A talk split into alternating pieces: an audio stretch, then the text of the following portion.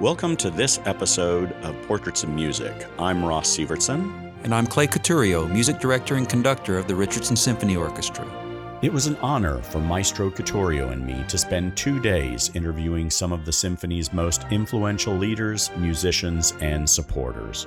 In this episode, we have conversations with former board members LaRuth and Richard Morrow, longtime supporters of the RSO, Thelma and Arzell Ball, and former RSO concertmaster Phil Lewis. This afternoon, we have with us LaRuth and Richard Morrow, longtime patrons and former board members of the RSO. Uh, thank you, LaRuth and Richard, for spending your afternoon with us. We truly appreciate it, and I know the listeners, our listeners, appreciate it as well. It's just a pleasure. Thank you for having us. LaRuth, I was going to ask you, what, what is your first memory uh, of the Richardson Symphony Orchestra? Well, my first memories of the orchestra is that it became a rhythm of life for us. It was the relationships uh, within the audience and the, the, treasure we have in getting to know the orchestra members and some of the social uh, things, especially after the concert uh, receptions, gave that opportunity for us to meet the conductor, uh, meet the wonderful guest artists and greet them. The social uh, opportunities just enriched our lives here in Richardson, the wholesomeness of it all. So that was the great beginning. And then if we fast forward to 2015, one of my greatest memories was conducting the orchestra of Clay. and it's such an incredible memory that, I, that it wasn't really my conducting because I was scared to death and wishing there was some way I could get out of it. But once I made up my mind I could be strong enough to do it, there was a way that you and Lori and the orchestra came together as this incredible welcoming team. You welcomed me. Lori made sure an honor guard was there to help this little old lady get up on stage and, and not cause a disruption for the orchestra. And you led me there and got me up and got me started. And it was just, you were just so kind to do that and it relaxed me. And there I, uh, you know, I played it leading. Actually, the orchestra took care of me, which was wonderful. But there's no way to explain coming together like that with those incredible musicians, the expressions and encouragement and acceptance that was on their face that night. Just to uh, tell our audience, you're talking about a holiday classics concert where you uh, guest conducted uh, with Sleigh Ride, Leroy Anderson's Indeed. Sleigh Ride. Yes. Yes. Thank you for clearing that. And and um, it was a lot of fun for me too to see you and the, the it's a different experience to be on the podium or as a member of the orchestra while the orchestra is playing, isn't it? Yes, it is, and I'm just so happy to have had that experience because I it draws me closer to the to all of you and to the organization. You said you had uh, enjoyed some of the relationships with the musicians and conductors. I know you had a special relationship with Anshel Brusilow. Talk to me a little bit about that. Oh, I'd be happy to. I just, I don't. Anshel was so lovable, and I did love him. I was also a bit intimidated because I didn't have the experience level in the music and didn't know as much. But I have music in my soul, and he helped make that come alive again and again and again. And he and Marilyn were this beautiful team uh, always embracing Richardson and embracing the symphony through, quite frankly, some very challenging times. And he would come and, uh, to the meetings and and always uh, dig into his his vast experience, and he utilized he utilized that in helping us grow and getting the uh, guest conductors, and like you, utilized his, his position at the University of Texas at North at North Dallas, North Texas, excuse me, was wonderful and all the young people that came in. There's one that really rings out that I really want to tell this because there's so many components in this that are all part of the growth sure. of a suburban audience. When we were back at the high school auditorium, Anshel, of course, selected the program. And we went that night, looked at the program, and Richard said, Oh, great, this is Bartok. And I really was not familiar with the works. And he played, and it, it was really from a very different standpoint very interesting. And unbelievably, people got up and left. And of course, being so sensitive, I was heartbroken for him. I was especially heartbroken for the orchestra members and for the organization itself. Then, for several weeks later, people would come up to me and say, well, What did you think about that program? And my pat answer every time was, The role of a suburban orchestra is to educate the audience. And I stood firm in my, on my, in my ground on answering that question for all of us. Well, Anshel, I think, really grew closer to me after that because he, you know, he needed that kind of support after that so such such a sad experience. And then many years later, uh, we had moved to the Eisemann Center, and I had I had this dream for a long time of having a fundraiser incorporating what I called other people's money. And I, I being a fifth generation Texas, I thought doing something with Love and War in Texas would bring in a, a extend a crowd, a different crowd, other people's money, and make a new partnership conducting the symphony with uh, some other country and western artists. So I went out to meet with the owner, uh, Ty Phelps of Love and War in Texas, and he was very open to it. The board was open to it, and we we got a committee going to see if we could move forward. And I could tell that Anshel was uh, it was not necessarily going to be what he wanted to support. So we all met out at Love and War for uh, lunch and uh, all the members on the committee included musicians and and then board members. And uh, Bob McClendon came as vice president as an oversight person for me. And Anshel was very quiet, and I could tell he was a little uncomfortable. And I asked him what he thought, and he said, "I just don't see any reason to be doing this." Well, that was when I realized that he didn't think that he really wanted to the orchestra to be associated with the country and western music, that genre, because they were doing so much wonderful classical works at that time. I do not know how I had the courage, but I said, Anshel, do you remember when you played Bartok at the high school auditorium? He says, Yes. Are you telling me not to do that anymore? I said, No. You should do it to continue to educate us. But I supported you at, at that time heavily and now I'm asking for you, your support. Will you give it to me? And he did. And I think it's a beautiful moment of growth in both of us. I learned more about classical music, and he learned about partnering. And he came, and he was one of the biggest supporters that night. Uh, I will cherish him and his his willingness uh, to support a board that comes in and out. It's not the same people all the time. I'll cherish it forever and ever that's a wonderful story, and I and I know because uh, uh I know that uh, Brusilow was a very loyal person. So I, I, truly believe that he said that to you, and I know what you did for him meant a lot to him.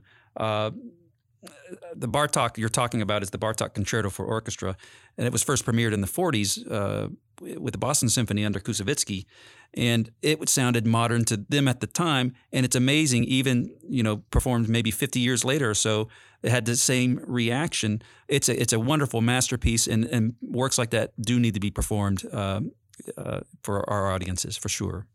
Um, Richard, I'd like to ask you a question. What do you have a particular uh, favorite concert or a favorite memory with the Richardson Symphony? Well, I, I do have. Uh, I remember one concert because it was quite long. That was when uh, Anshel did one of Mahler's big pieces, and it was very well done.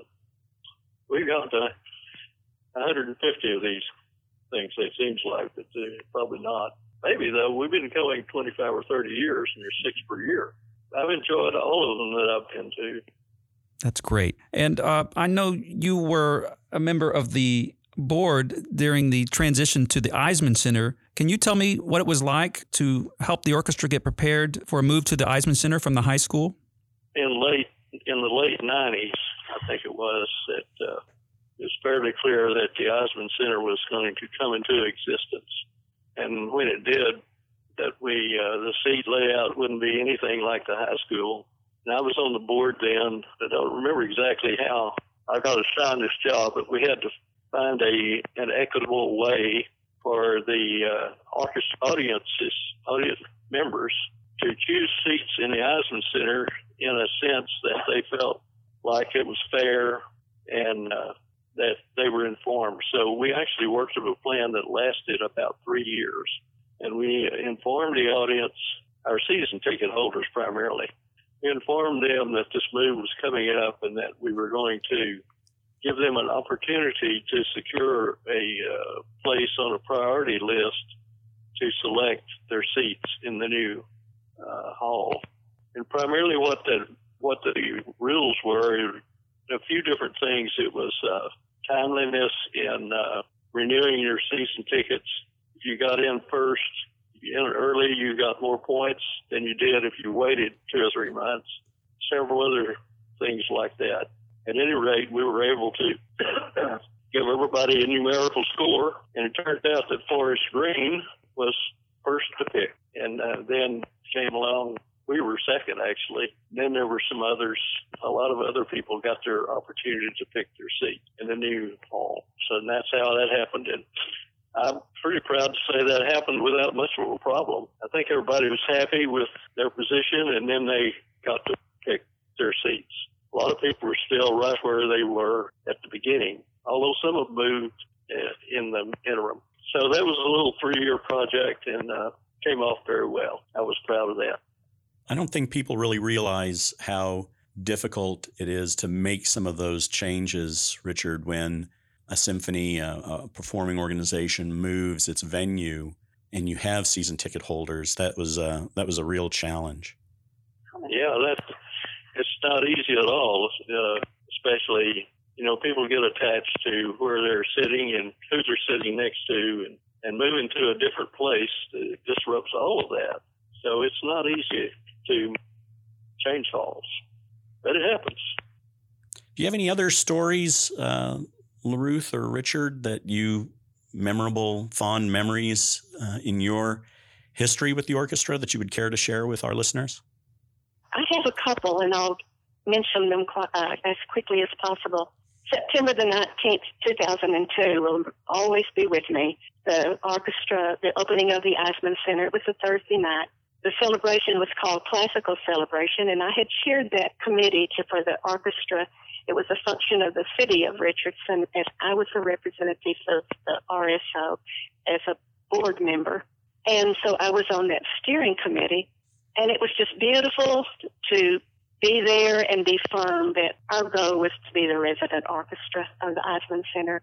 So on that evening, Thursday evening, September the 19th, 2002, Anshel chose an all Rachmaninoff program, and uh, Jon Nakamatsu came and played, and we were there.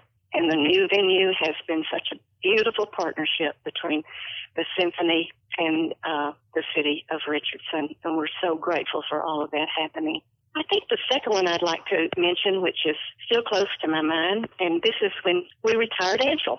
And to do that, we did it in two steps. And one was a uh, by invitation to people who gave at a certain level and had been, been very committed to the symphony to give extra, to go the extra mile and contribute. We had a, a minimum amount they could give and come and be at this party and visit and touch up, touch Anshel. All the city council would be there and the city manager and all of the board members and hopefully the major donors. And Richard and I were so happy to be able to host that in our home. It was an incredible committee. I cannot tell you about the cooperation and the love that came out of board members and members of the orchestra. And they not only would give money, but then they would donate this or donate that. And the three orchestra members donated their time to play music for us. It just goes on and on and on. The beautiful growth of all of us as people as we continue to work together, even as we were saying goodbye. And I have always said that Anshel's greatest gift to us was play. That's very sweet of you. I really appreciate you saying that. And um, I've always felt that the orchestra and the, the entire organization, uh, both uh, the board uh, and uh, the musicians, it almost feels like family in a way. And yes. you know, you you because we're all striving to be better and as families do, they can love on each other, but they, there can be hard times and have to work through disagreements too. And that's just that's just part of it. But in the end, uh, we're always there for each other. Indeed. Well, LaRuth and Richard, we want to thank you very much. You're most welcome. We wish all of you to stay safe until we meet again. have with us this morning Thelma and Arzell Ball, longtime supporters and patrons of the symphony. Thank you for joining us this morning. We appreciate it. Thank you. Thank you. Before we start with your involvement with the orchestra, can you just tell uh, the audience uh, what brought you to Richardson? Well, uh, Arzell's job. Uh, he was, was superintendent of schools in Richardson um, from what from 1982 to 94. Oh, my. And I came with him. what were you doing when he was superintendent? I was uh, really mostly a homemaker. Uh, when he moved here, I uh, had, took a job with Becton Dickinson, a medical company. They had an office on Campbell Road, and I worked part time there. However, I have all my time before we came here. I had played in orchestras, and uh, Campbell was a violinist. Okay.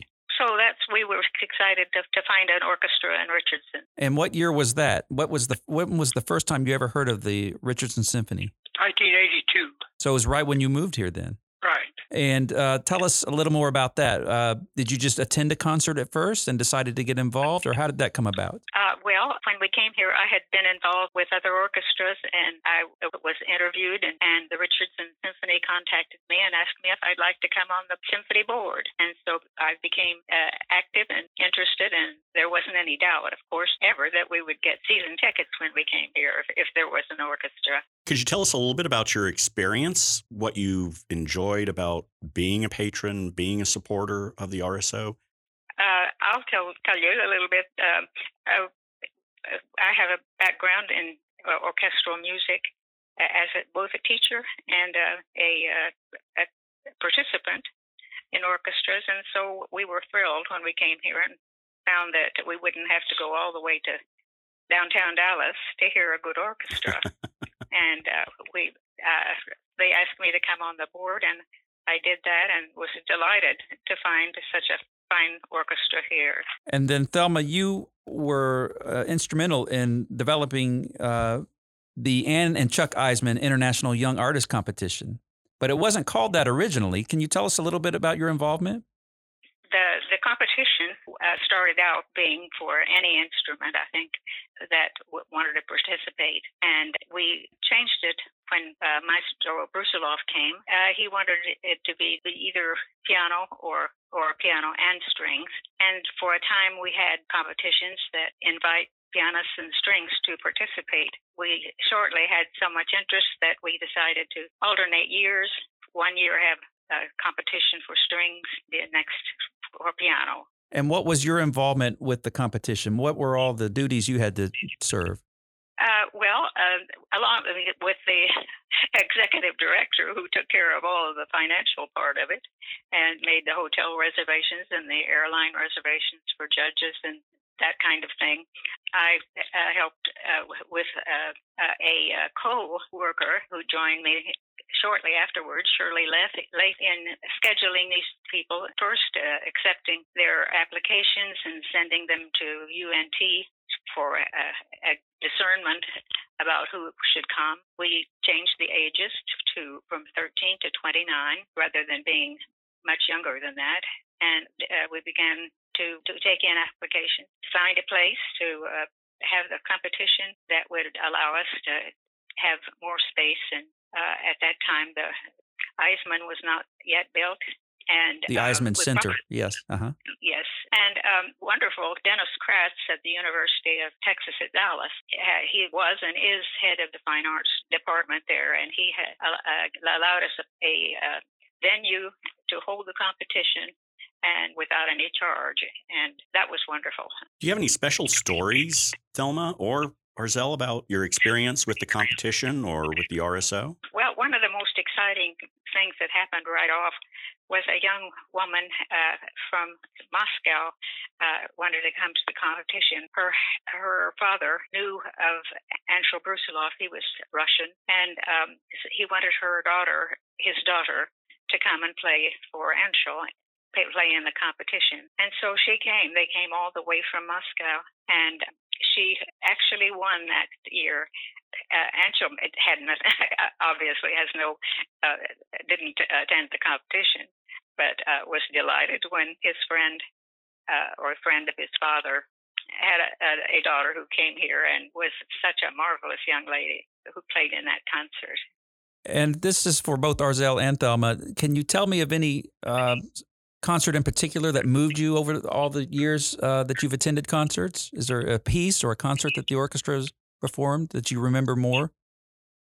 Well, I think my favorite concert was named the Celestial Celebrations, on which UTD provided the on-screen view of the planet, while the orchestra provided the musical pictures composed by Holst. Was definitely was definitely one of my favorites. It was a great collaboration of art and astronomy. However, any concert with cello soloist has been a treat for me because I lost I lost my uh, favorite brother-in-law not long ago, Dr. Jay Decker, who was a cellist and an orchestra conductor at Wichita State University, and it always brings back great memories of enjoyable times with him. The cello produces such beautiful, mellow, or powerful music that it's usually my favorite. Yeah, you're a man after my own heart. The cello is my orchestral instrument, as you know, and uh, it does simulate the voice more, in my opinion, than a lot of other instruments. I like other instruments, but cello is is quite special. Uh, Thelma, how about you? Uh, one of the concerts that I can remember recently that I liked so well uh, was the uh, opening night uh, this past year, where you started out with a Weber overture and uh, then a, a Mendelssohn concerto. Violin uh, concerto, uh huh. Yes, and which I had played in college, Debussy, Pictures at an Exhibition, and then a Stravinsky, Stravinsky of Firebird uh, selections. That was just about as good as you could get. It was a full concert. The Debussy is the prelude to the Afternoon of a, of a Faun, with Leslie Newman on the on the flute solo, who's uh, spectacular. But that that was a wonderful concert, and I remember you telling me in the past how you really want to hear the Mendelssohn Violin Concerto, and I'm so glad that we got that programmed. And it, it was a it was a crowd favorite for sure. Can you uh, either of you tell me, since you've been patrons for so long, and how has the orchestra changed over that period of time? That's a long time to go to concerts. How has the orchestra, whether going from a different venue or just the sound of the orchestra, anything of that nature, how has it changed over all the years? Well, I think it changed uh, considerably uh, when uh, my, uh, Maestro Brusilow came on board. He was such a fine conductor, and although we had had uh, Chris Xeros was a good conductor too, and had started this orchestra, and we owe a lot to him. Maestro Brusilow took the orchestra to a, a new level, and he he also encouraged some of the UT, UNT faculty members to chair the the first place chairs in some of the uh, different uh, instruments, and uh, and it encouraged a lot of good, fine musicians here in the, locally to to want to play in the orchestra and to try out for it. That's I think one thing that I think one thing that really uh, improved it indirectly was when we switched to the Eisemann Center. In what way? This, well, what I enjoy the socials, if you can imagine socials now. I enjoyed the socials before and after the concert, which the Eisemann Center made possible. We got plenty of room and where you can meet friends and, and have a little party before or after the concert.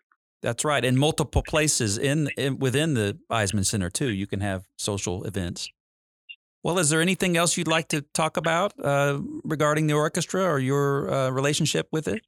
Well, it's been a it's been a truly a pleasure and a, a an advantage to be. Uh, we live in Richardson and just across Central from the Eisemann Center now, and we uh, uh, can uh, just go across the highway and be at a concert and then get out at 10 o'clock and be home by 10:15. Um, so that's been really a, a treat for us.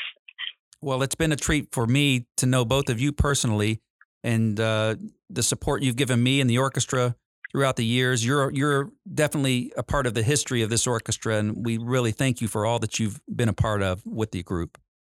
Well, thank you.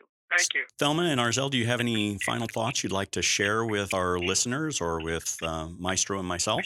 Uh, well, I think to mention that maybe the competition, which the symphony uh, sponsors, um, and uh, that has brought in wonderful young, uh, young up to 29 years of age, uh, young artists, as you know, Clay, uh, to to, to perform with the orchestra, and so that that's been a, a, a joy. And that's definitely part of your legacy too, because many of these young musicians go off and have fine careers, and, and uh, you were a part of that, as as we all were, and so that's that's been a, a real pleasure. Well, Thelma and Arzell, thank you so much for taking time out of your morning and spending it with um, with Maestro, myself, and the rest of our listeners. Well, thank you, Clay. And we were excited when you came, and after Maestro uh, Brusilow left, uh, to have you come and uh, and it's just continued to rise since then. I really appreciate Thank that. Thank you. We have with us this morning Phil Lewis, former concertmaster of the Richardson Symphony. And Phil, you were concertmaster for about 40 years. Is that right? Yeah, that's right. I uh, came to Texas in 1978 to teach at UNT. And I got a call almost immediately from uh, Chris Xeros, who asked me to be concertmaster. And I didn't know who he was or I didn't know anything about the area. So I said, well, let's let's meet and talk, and maybe I can come to a rehearsal. And uh, so I did, and uh, it was a very nice community orchestra.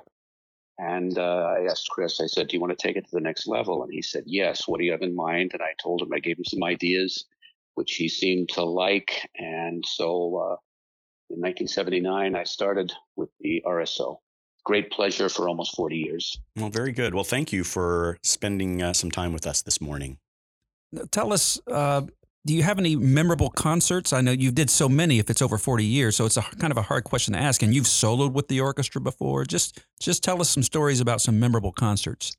Okay, yeah, I'm I'm glad you didn't ask me for the most memorable concert because I couldn't I couldn't really couldn't, really select one. So I'm going to kind of divide this into four parts. First of all, as you mentioned, playing concertos. I played Tchaikovsky, Brahms violin concerto, Brahms double, mm-hmm. Sibelius, uh, Vivaldi. I mean, I played a lot, and so all of those were very exciting, memorable things. When uh, Mr. Brusilow uh, became conductor, I think it was what 91 or 92, mm-hmm, about 92. Uh, so I had known about him since I was a kid. When I go out, when I'd have any money, I go out and buy records I bought the uh, you know Philadelphia Orchestra playing Ein Heldenleben and Scheherazade and and also Sprach Zarathustra and just all of these uh, wonderful recordings that had this this fab, fabulous violinist playing the solos. Mm-hmm. And uh, and then still when I was a kid living in Pasadena, California, the Philadelphia Orchestra came to Pasadena and uh, here comes Mr. Brusilow playing the Yardumian violin concerto. And wow, this was something. And I remember getting running out saying, what else, what else have you got? And there were the, you know, the, the Vivaldi Four Seasons, and there was another record about stars, the Philadelphia. So then, uh, when I met him, because he was he was conducting the UNT orchestra, and he was on the, the, the committee that was looking for a uh, another violin position. It was it was just amazing. He had asked me to uh, you know, be his concertmaster for the uh, for the Dallas Ballet. So I, I, was doing that. But then when he took over the Richardson Symphony, uh, it went to another level. Mm-hmm. Uh, he was doing repertoire that that was huge. You know, Mahler's Second Symphony and, and Heldenleben and Scheherazade and Shostakovich one and five and and you know many of these pieces had these big violin solos.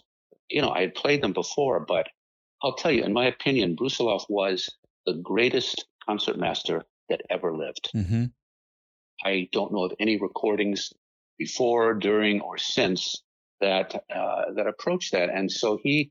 And you're not uh, the only concertmaster that has said that. There have been other concertmasters that agree with you too on this. Yeah, yeah and so uh, he he asked me, he said, do, do you mind if I give you some suggestions? I said, "Oh, please do. you know, I want to pick your brain." I mean, so so with, with all of these solos that we did, he coached me. And, you know, I, I played him before and I, I knew how to play him, but it was just insight at another level. So I, I just will never forget those concerts that had those big violin solos and working with him. And of course, the friendship had developed. It was, we were very, very dear friends. So that would have been another great highlight. Then when Clay took over the orchestra, you know, I was I was really happy about that for so many reasons. When I was a kid, I saw Pierre Monteux conduct many times. I saw him conduct Boston Symphony, New York Philharmonic, mm-hmm. uh, Los Angeles Philharmonic, and uh, he was he was a small man with a very long stick.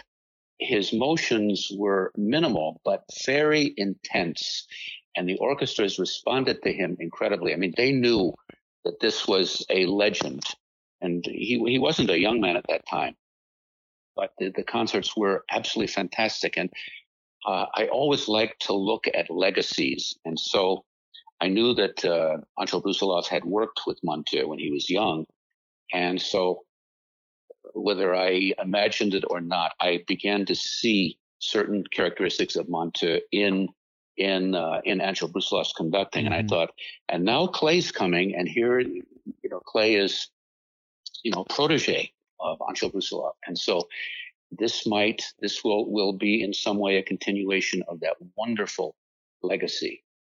Clay, I hope you don't mind. I'm, I'm going to talk to you out of school, but, uh, okay. uh, you know, I knew Clay uh, when he was a student at UNT. He was a marvelous cellist. I think I coached some chamber music, mm-hmm. Clay. That's correct. Then when he came back to work as a conductor with with in conductor of one of the two orchestras uh, at UNT, wow, I was blown away because not only was uh, not only is Clay a great musician, but he he knows how to use time, and he is technically just superb. He, eh, you know, for a conductor to look at a huge score and during a rehearsal stop and say, "Oh, third horn, bar 52, you're playing a wrong note." I mean, that's good ears. Always Clay, with his sense of humor, and when he would correct something or make a suggestion, it would always be in a way that it didn't hurt the person. The person wasn't being put down, and everybody would smile. Brusilow was was the same way. He could be a little more brutal sometimes, but you knew that it was you knew that it was never personal. Right. You know, it it it always had to do with uh, with with with the music, and so uh, under Clay this this wonderful continuation of upping the standards of the orchestra. And I mean, we, we were doing we were doing programs that any major orchestra in the world would be very happy to do. Mm-hmm. Sure.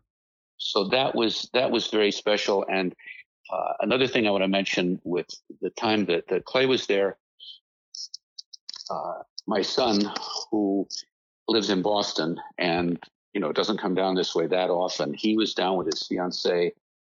I think that was the concert we did, uh, Tchaikovsky Fifth Symphony, and it was just so special to me when people are in the audience.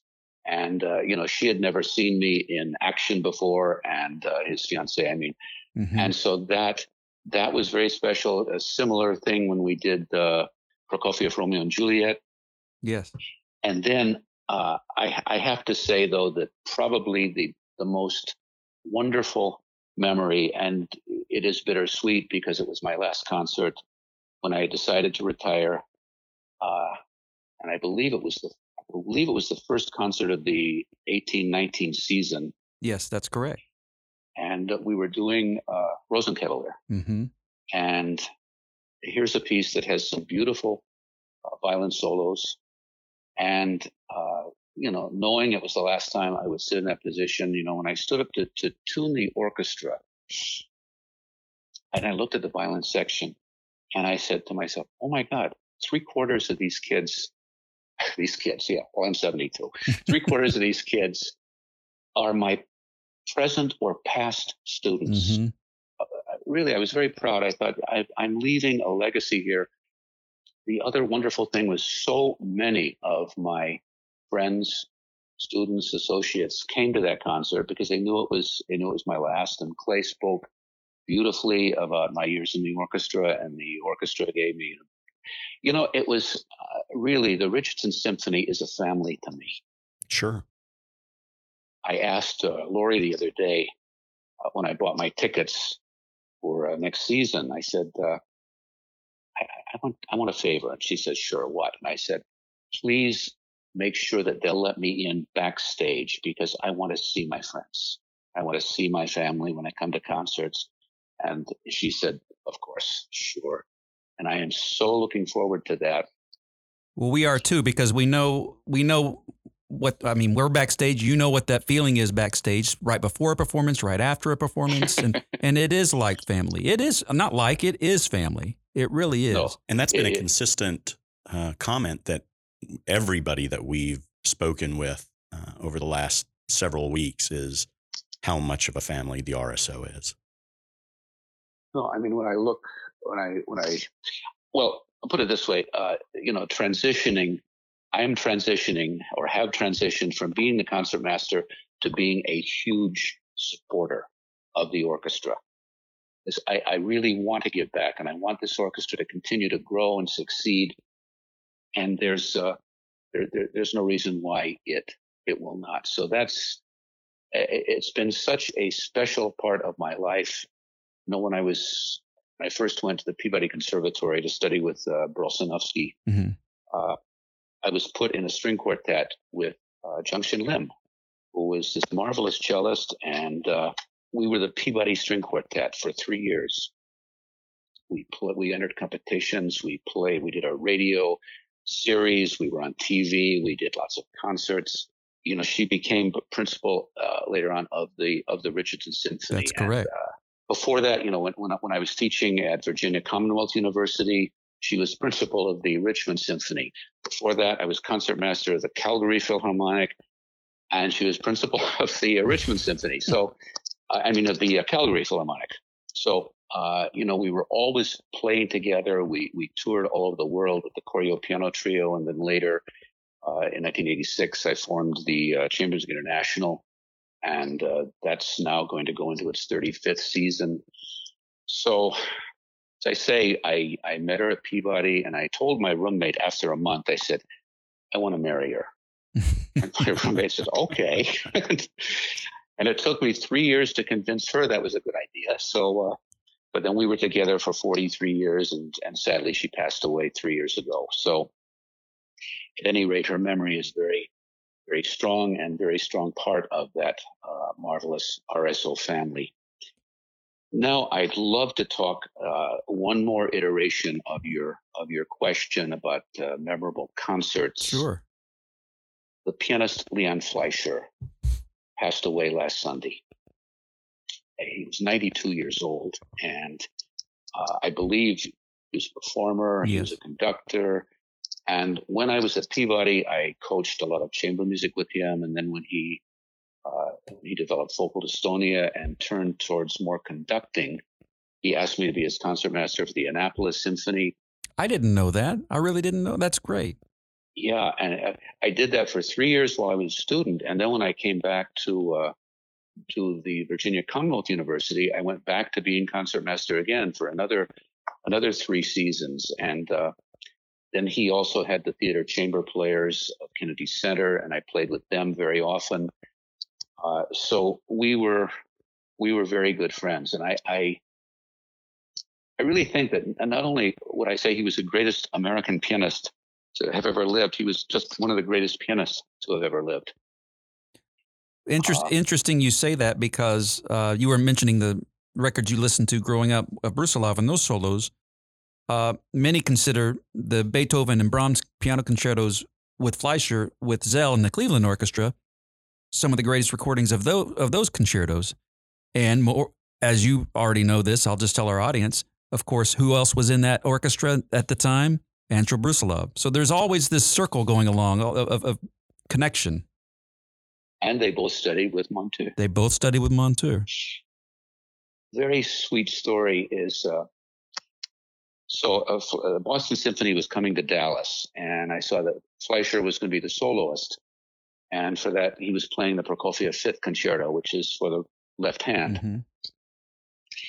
And so I was talking to Anshel, and I said, uh, you guys know each other very well. And he said, oh, yeah, we're brothers. And, and he said, but, you know, I haven't seen him for, God, 40 years.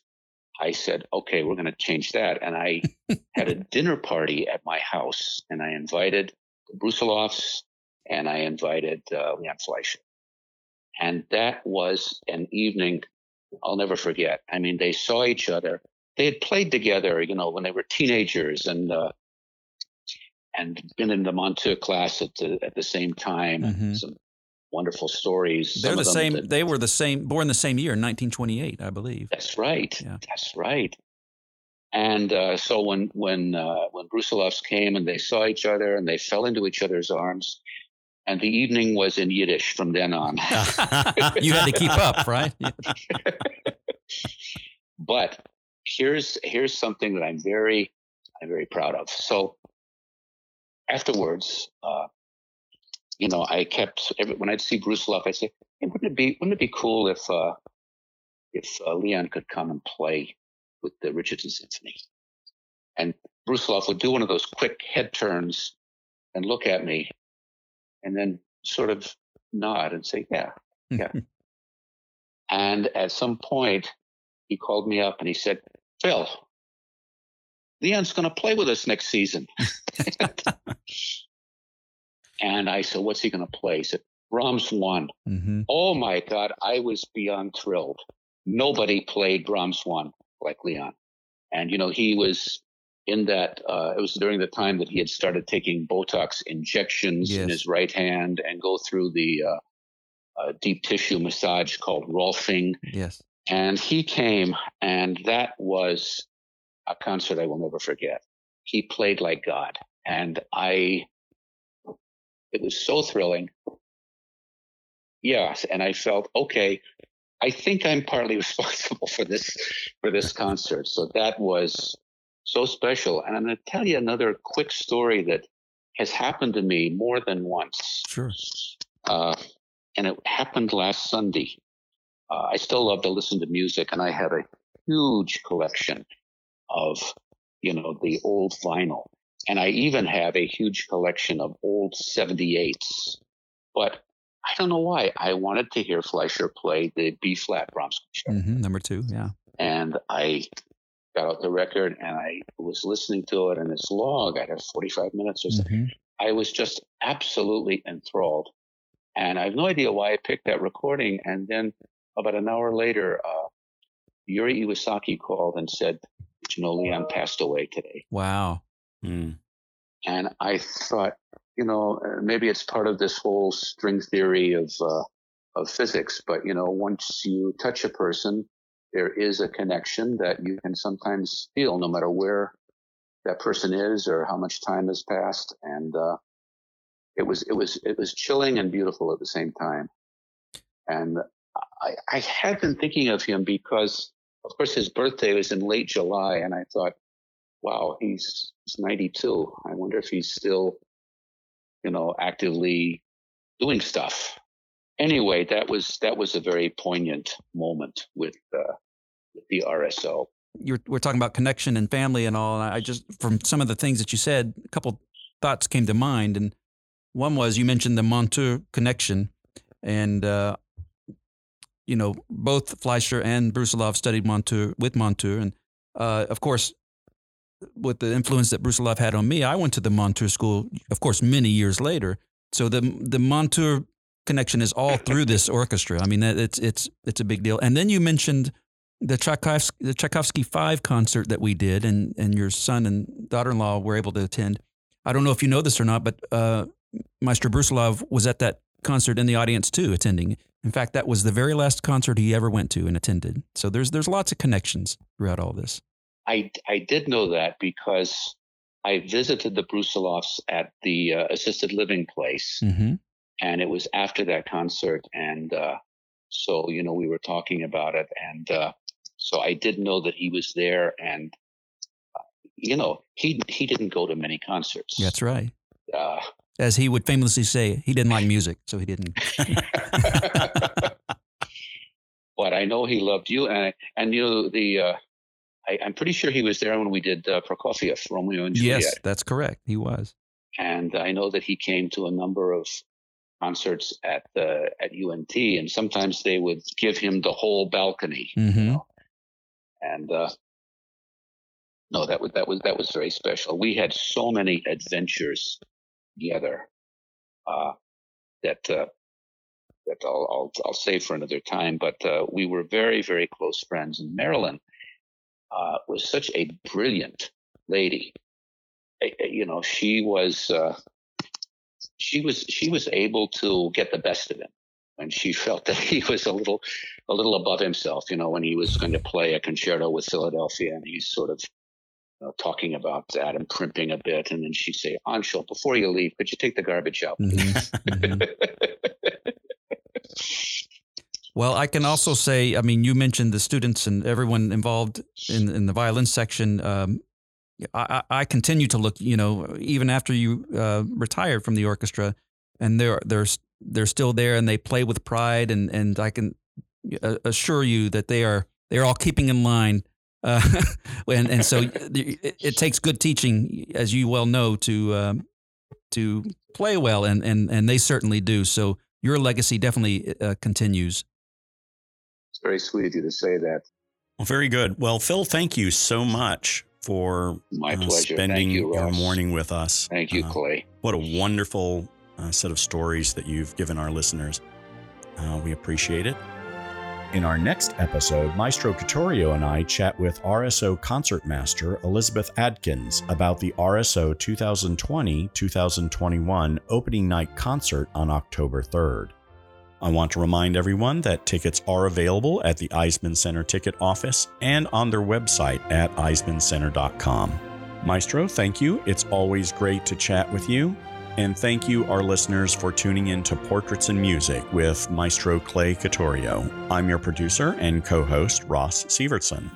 Remember, if you haven't done so already, hit that subscribe button so you can get new episodes downloaded to you automatically. Reviews and ratings are always appreciated, and it helps us to provide you with more great inside conversations from the Richardson Symphony Orchestra. Until next time.